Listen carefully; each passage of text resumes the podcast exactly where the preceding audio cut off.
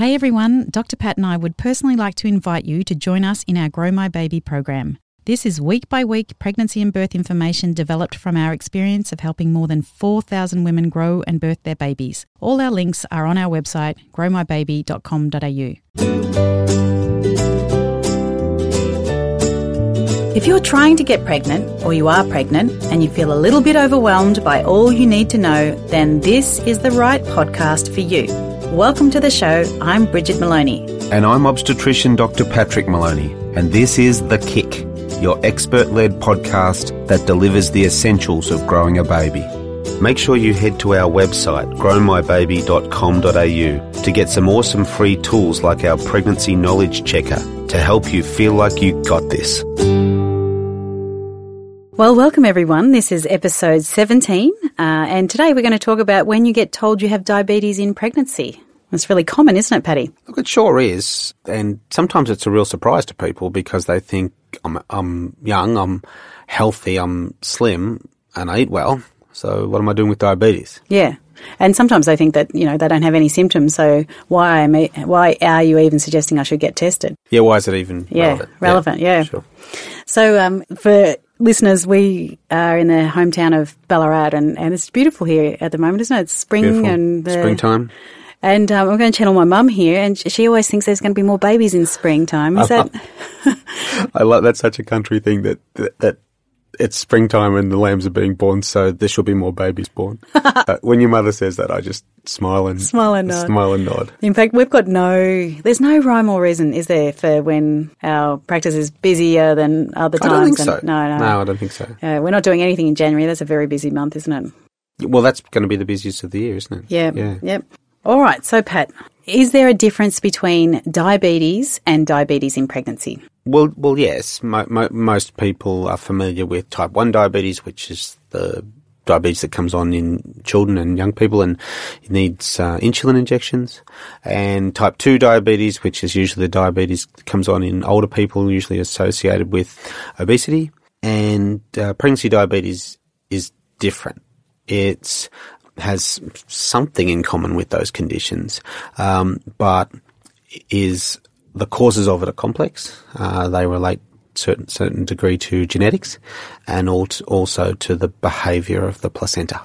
Okay. So, to, it's a different risk group. In fact, everybody's at risk. Right. And so, how common is it? Well, it, it's up to about um, twelve to fourteen percent of um, of pregnancies, and certainly you're at higher risk if you're very overweight or um, older. But you're also at some risk if you've got a normal body weight and you're young. Yeah. Right. Wow. All right. Well, why is it a problem in pregnancy? Why do we even test for it?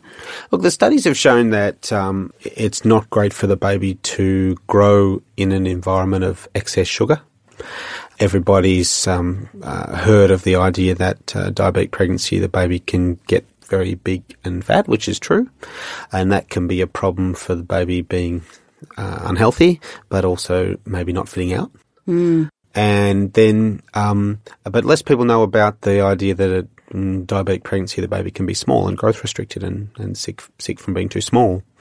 And that's to do with the placenta not working terribly well when, when in, if the blood sugars are highly abnormal. What it just becomes like calcified or something? Yeah, so there's lots of um, complex ways in which the placenta can malfunction and they're more common with diabetes. Yeah. Right. Okay. Um, so, when do we have the test? When's the most important time to be tested? Uh, the standard test is done at 28 weeks, and sometimes that might be done earlier if someone had, for example, had gestational diabetes in a previous pregnancy, or was very overweight, or had some other risk factors. Um, but um, the standard test for a healthy woman is done at 28 weeks, and that's that oral glucose tolerance test, which is the famous test where where we go in fasted and the blood's taken fasting, so um, straight up blood taken on an empty tummy, and then you drink the the, the, the gross drink, which tastes like um, neat cordial, Yeah, it's disgusting. Um, and then the bloods are taken at one and two hours after the drink, and the test is how well your body metabolizes that sugar. And the limits have changed a little bit, haven't they? So in 2013, they changed to be a little bit uh, lower. So more women are diagnosed with diabetes now. Yeah, so the Australian uh, Diabetes Associations, the experts in the disease of diabetes, have changed a couple of times over my career. They've made some changes to make the diagnostic criteria more strict. So uh, just gro- a growth of knowledge in the area. It used to be thought that a certain level of sugar was not associated with problems. They found out it was. So to pass the test, you had to do a little better. Yeah. And so I've got the limits here. So fasting, you have to be at or below 5.1. Yeah, and that's that's that's uh, it's clearly abnormal to have a fasting um, higher than that. Yeah. Uh, you, you haven't had anything to, to eat for seven hours, so it should be low.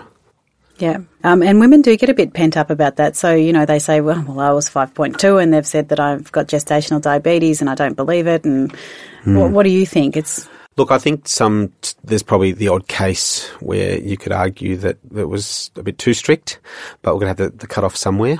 A woman diagnosed as a borderline case has nothing to lose from from that diagnosis. The diabetic diet is one we should probably all follow, Yeah. to a certain degree. So, uh, so let's say you you felt that you only failed the test because of the way that the test was conducted, or that you were having a bad day, or something. or you had had something to eat just before the time frame for the fasting Sure. started. And yeah. Yeah. The test has been designed in a way that that shouldn't explain being over the limit. But um, even if it did, what have you really got to lose? We certainly have people who are way over the limit on the test, but they make some minor adjustments to their lifestyle in terms of diet and exercise, and they never get a single high sugar again for the rest of the pregnancy. Yeah. Well, it's not that they didn't have it; it's that those changes were necessary. That actually had an impact. Yeah. Yeah. I know. Um, I, I think you, you said the word that might explain it, and that is you failed the test. So Yeah, a lot. have said failed. Yeah, that's right. So, so this is what we worry about, isn't it? That people might not might feel an enormous amount of pressure. These um, oral glucose tolerance tests for diabetes, it's, it's not a pass or fail test. It's it's how you perform on the test, and Yeah. and failure suggests that you've done something wrong. Well, you haven't. It's just uh, sugar's too high, and we're going to help you bring it down. Yeah, or that your body's failed you in some way, or, or whatever it might be. But that's that's kind of the language around it, isn't it? That women do feel like they've not passed that test. Yeah, and I think that to have a little bit of understanding that that the pathology behind um, gestational diabetes is complicated, and it can be genes that aren't your fault, and interactions between your system and your placenta that aren't your fault that can that can push the sugars up, and it's nothing to do with you eating the wrong. Sometimes it's nothing to do with you eating the wrong things or, or not doing enough exercise. Yeah, because it could be just your cultural background, couldn't it? Yep. So uh, some people are just sitting ducks. Um, It's much more common to get pregnancy diabetes if you're from a um, Southeast Asian background, for example. Yeah. And then it, does it make any impact if you've had other things like, I mean, you might have had gestational diabetes in the past or, or any other um, hormonal issues? Um, yeah, so um, uh, women with p- uh, polycystic ovaries, for example, are more likely to be diagnosed with pregnancy diabetes, and someone with a strong family history of type 2 diabetes is at higher risk as well. Yeah. And I read somewhere that if you've given birth to a large baby, you're predisposed to it. Yeah, maybe. And well, yes, you are. And the explanation might have been that you actually did have gestational diabetes Oh, back in that pregnancy time. as well. Yeah, right. Yep. And it just wasn't for whatever reason um, diagnosed. So uh, you know, if some if someone has a, a very big baby with no other apparent explanation, we always think, hang on a minute, was this diabetes and we missed it? And what is a big baby? Let's just go there. Oh, well, f- I would consider um, a small woman with a small partner to who had had a baby over four kilos in the past and no diagnosis of gestational diabetes. I would think, well, hang on, maybe she did, and maybe we should have our extra sensors out for for the same thing happening this time. So there's leeway if you had a larger um, couple, both both partners are bigger framed or whatever. You would expect if they had a bigger baby than Then that's less suspicious. Yep. Yep. yeah. All right, and the other thing is that if you've gained weight too fast in the first half of the pregnancy, Yeah, I, uh, that that does happen to people. Um, the uh, too many magnums. didn't you say you had a magnum? yeah, yeah, yeah, yeah, yeah. Too many magnums. That's my a, fault. magna, a magnum a day in the first pregnancy. Yeah, so so a lot of weight gain, absolutely. yeah. So in that regard, it is important. Body weight and diet are important, but they're not the whole story. Yep. All right. So I've come back and I've got a fasting um, that's over five point one. What what is what is MMOL again?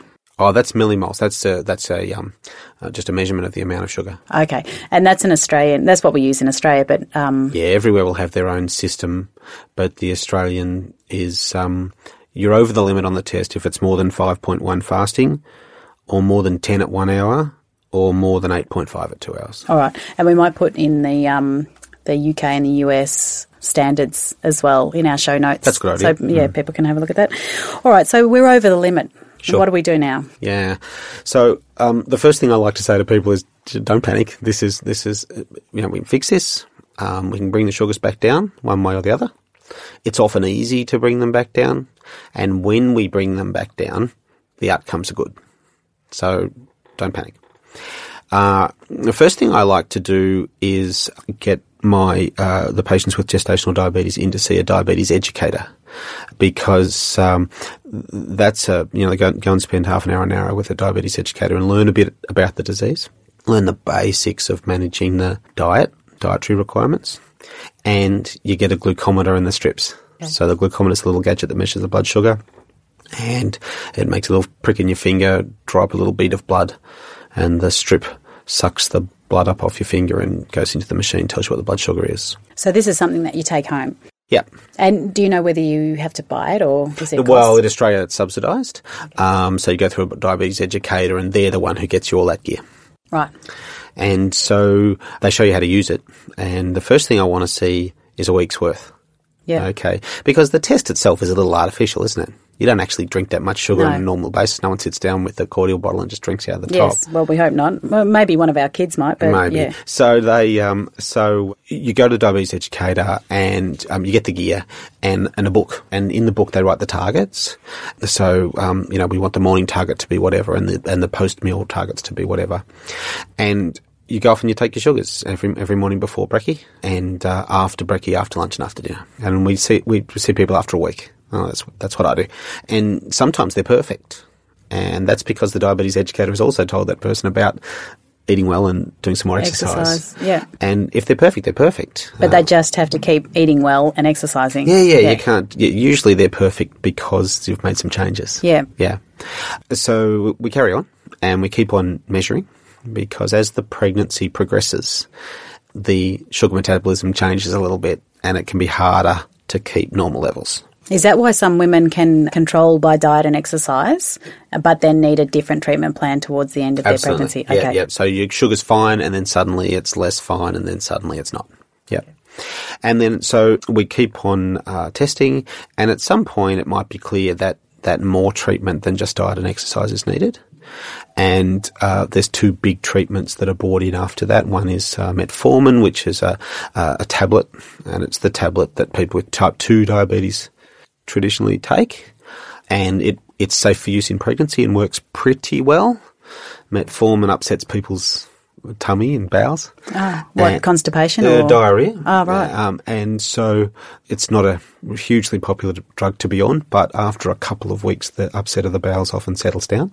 And it, it's to avoid that upset of the bowels and also to try and be more precise that a lot of us use insulin. Yeah. Sounds a bit drastic. Why'd you put me straight on insulin? But actually, it's not that hard to do either.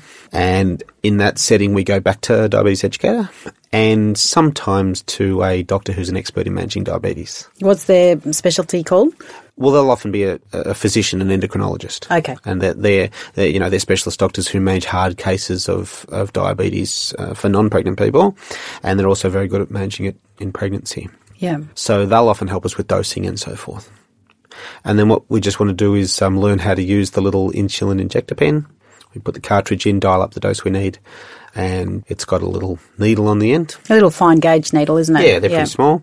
You can't really get it wrong. You just pinch up some fat on your tummy or your thigh and uh, put the, the needle in up to the hilt and push the button, having dialed up the dose on the on the uh, uh, on the pen. Yeah, and as I know that there will be people that are a bit phobic about needles, but it's it's sort of a means to an end, isn't it? Yeah, Yeah. and it's and even the most you know even people who are scared of it at the start get the hang of it pretty fast. Yeah.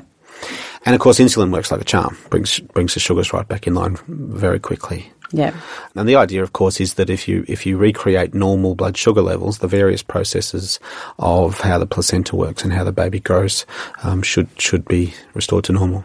And so let's talk a little bit about that. I mean, we've talked about what the treatment is and, and what the levels are and stuff, but why do we care so much? Yeah, it's it's an excellent question, and for a long time we didn't actually know that pregnancy diabetes was a significant condition. Um, so some studies were eventually done that, that, that determined that, that outcomes were definitely better if we tested for it, to, saw it as a, saw it as a real thing and, and treated it. Okay. We've always known that pre-existing type 1 diabetes is com- it, it, it really complicates pregnancy. So this is somebody who's already got diabetes, they're already on insulin, and then they get pregnant. Mm. We've always known that those pregnancies were complicated. Mm. But um, was gestational diabetes a real thing? The evidence that it is a real thing is not that old, but it's in now. Um, and we know that it's a um, it's a real thing, and that some of the complications related to diabetes in pregnancy will be seen with just gestational. It's not always mild, and we know that that outcomes for mothers and babies are better if we treat it. And we know that immediate outcomes for the babies are better, I like how they go immediately after birth. But there's some fascinating research going on as well about whether the origins of adult disease can be dated back to the fetal environment. Right. So if you have a heart attack when you're 50 because your heart arteries are too hard and they get blocked, uh, is there a tendency to getting hard and blocked? Can that be traced right back to what was going on when you're a fetus? Well, in in, in um, relation to gestational diabetes? Potentially, yeah. Yeah, right. Yeah. So, you know, this is still an area of research. But if we think that a lot of adult diseases are partially partially have their origins in, in the quality of the fetal environment, then it makes sense to maximise that environment as best we can. Yeah. And so they're long term potential complications of having Mm-hmm. gestational diabetes. What about what just what are some symptoms? I don't know what, what the symptoms of having gestational diabetes would be for the mother and the baby. Well, the mother typically doesn't feel many symptoms, Hmm. so it's a bit it's a bit like type two. You know, type two usually gets diagnosed because your GP thinks you're overweight and tests you for it, Yeah. not because you come in with any particular complaint. Oh, you're peeing a lot? Don't you pee a yeah, lot? yeah, you pee a lot. Yeah, yeah. No, no, but but you know, it's often just diagnosed through vigilance. Yes, yeah? yeah. And pregnancy diabetes is not com- it's not it's not that common for it to cause, you know, that too thirsty, peeing a lot that could be related to say a teenager who's diagnosed with type 1. Hmm. Much more often it just turns up on the test. Yeah. The reason why we have to test everybody, no matter how healthy, is it happens to healthy people, but also because it doesn't have reliable symptoms. Hmm. Yeah. And then for the babies, well, we know that they can get they can be sick because they're too small. Prob- and that's because of the placenta placental dysfunction. Yep. They can be sick because they're too big. Okay, so baby comes out five kilos, looks big and healthy, but actually sick. Uh, and they're sick because of why? Well, they have trouble maintaining their own blood sugars. Ah, yep. um, when they when they've come out of such a sugary environment into the World cold, where the, the- cold world where the where their sugar comes from what they eat. Yeah. So they look big and strong, but but often their blood sugar will be um, too low. And in response to uh, the sugary environment, they will pump out more of their own insulin and so forth. So these are all problems for those first few days. And if babies get too big, then they get too then getting too big to fit out is a problem. Yeah. And so, does that mean that most women with diabetes, uh, gestational diabetes, will be induced? You're listening to The Kick with Dr. Pat and Bridget. How many times have you Googled something about your pregnancy? When I was pregnant all the time, Dr. Pat. Yeah, we get it. You may be confused or overwhelmed. It's normal to want information, but where's the reliable stuff from experts? Yeah. Now, if you like our podcast, Dr. Pat and I have developed an online program to help guide you through whatever stage of pregnancy you're at. It's taken us literally two years to put it together. Two long, hard years, wasn't it? But, you know, it is a game changer in how pregnancy information is given. Now, how it works is uh, you get to sign up at whatever stage of pregnancy you're at. Like, so you could be pre pregnant, in your very early stages of pregnancy, late pregnancy, preparing for birth, or maybe you've just brought your baby home. And you get lots of information around that. And then you also get to join our closed Facebook group. We've called in all our contacts too, so we've got a dietitian, anaesthetist, physiotherapist. Sonographer. Yeah, who else? A pediatric nurse, obstetrician, mother of four. Oh, just all the people you need to hear from. So if that's you, come and join us at www.growmybaby.com.au.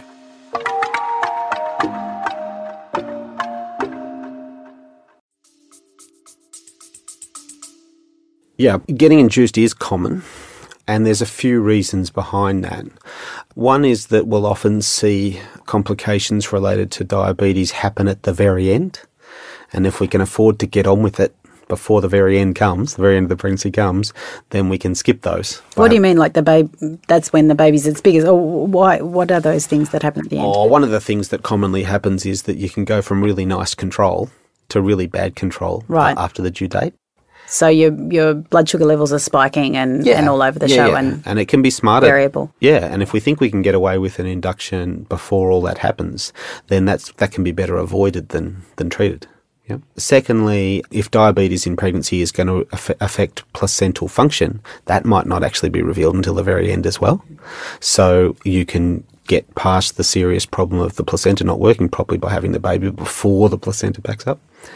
And sometimes we're trying to knock some shave some growth off. Yeah. Okay, so a big baby, macrosomic baby.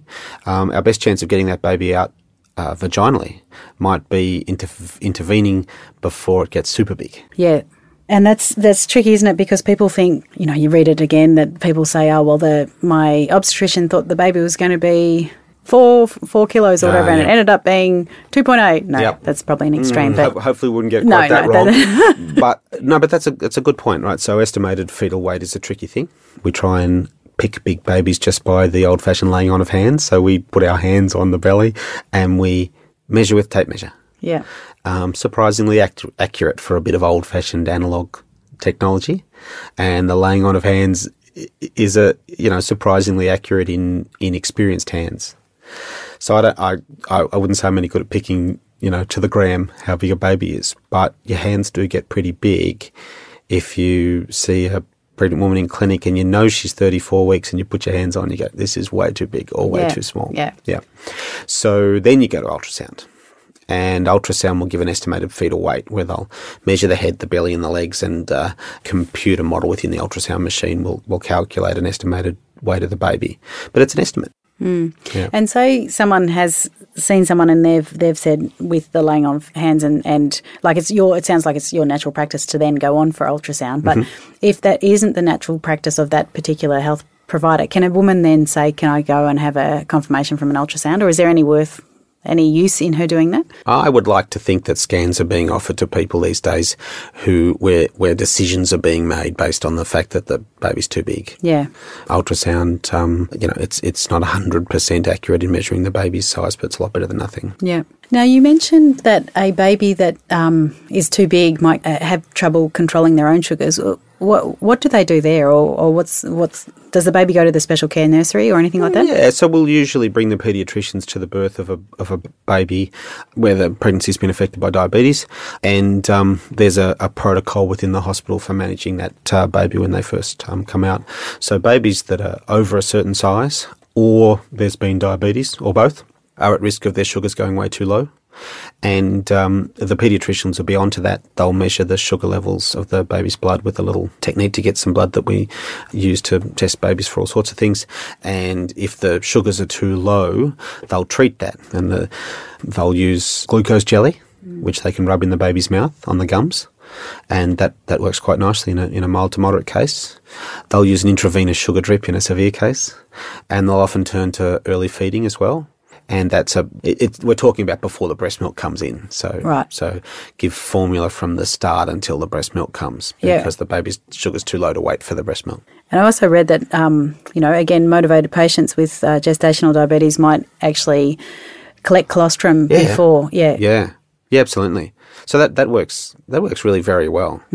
Um, Can I tell you, they must be very motivated. I remember trying to get some colostrum and it's like droppers, like a drip. yeah, you need a little a little five mil or one mil syringe Mm. and, and just pick it up in little beads off the off the nipple, um, and it's hard. But but yeah, you, but people can. Uh, so you collect it in a little syringe and squirt it into a little like a little um, urine specimen container, and then um, uh, freeze, it. Freeze it. Yeah.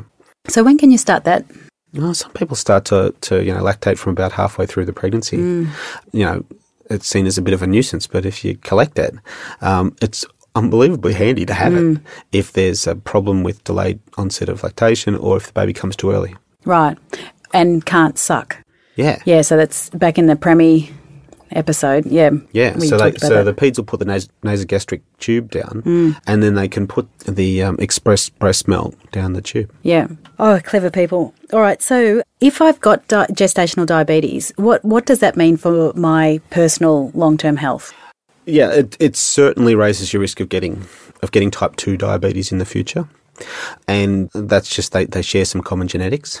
Uh, so everybody who's been diagnosed with gestational diabetes should have another oral, oral glucose tolerance test at six weeks after the baby comes, and that's to that's to make sure that they don't have type two already. So especially somebody who's um, overweight, what we might be finding at their 28 week diabetes test is just type 2 that they've had for ages.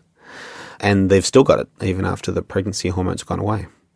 So uh, some of those will be positive, and that's type 2, and that person should be managed accordingly with weight reduction, lifestyle change, and, um, and tablets. And most people will pass that. But in the future, they are more likely to get type 2 than somebody else. So they would keep in touch with their GP over the years and get tested from time to time. Yeah, and just instigate a, a di- diabetes diet for that whole time. You know, it's probably, as you said, it, we all should be eating. Yeah, so it's so that person, um, well advised, would be would be trying to stay in better nick than they otherwise would have, um, because they're at higher risk of uh, of diabetes. Oh, one question I meant to ask. You know, if someone's in a really long labour and they've got gestational diabetes, what what is their blood sugar level doing? With gestational diabetes, it's usually fine. You don't go too low with um, gestational. So, if anything, it would be a little bit high during the labour, and that's not the end of the world. If you've got type 1 diabetes, taking insulin, then uh, it's always a, a balance between the food you put in that pushes your sh- blood sugar up and the insulin you inject that pushes your blood sugar back down.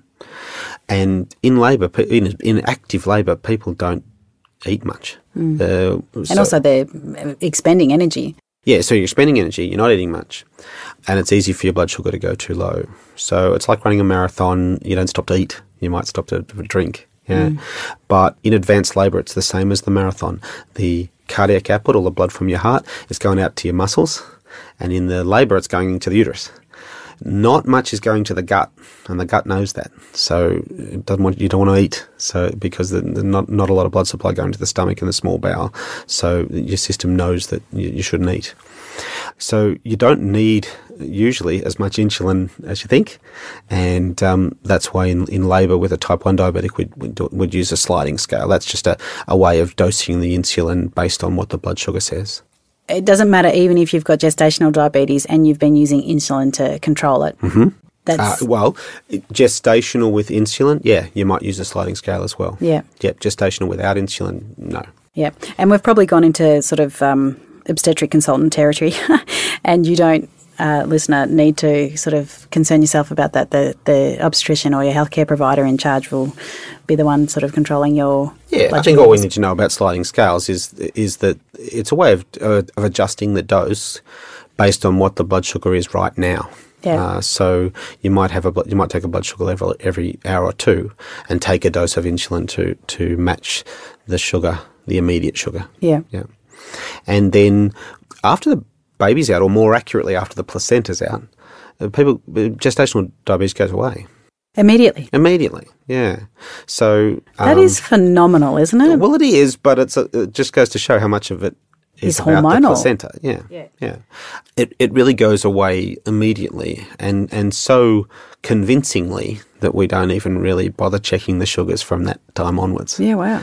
Um, Apart from your six week check, just to make sure you haven't got type two. Exactly. Yeah. So the uh, so the baby gets checked. They're not, they're not that good at telling us stuff without us checking, but it, even if it's insulin dependent, it'll go away straight away. Yeah, right. Yeah. People with type one have still got type one. Type one, that, they- that's their lot in life, and they got that at birth, or oh, not birth, but you know, early onset. Yeah, well, they might they might have been set up for it as a fetus. Who knows? Mm. Yeah, who knows? Yeah. Well, it'll be interesting to get that um, study.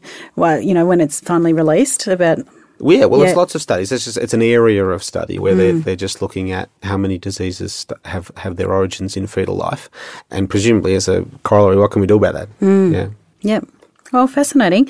So I just wanted to recap. Uh, firstly, the, the about 12 to 14% of all pregnancies, um, people have gestational diabetes, which is quite high. Yep. Could test everybody. Everybody gets tested, and it's a oral glucose tolerance test at 28 weeks. 28 weeks. 28 weeks.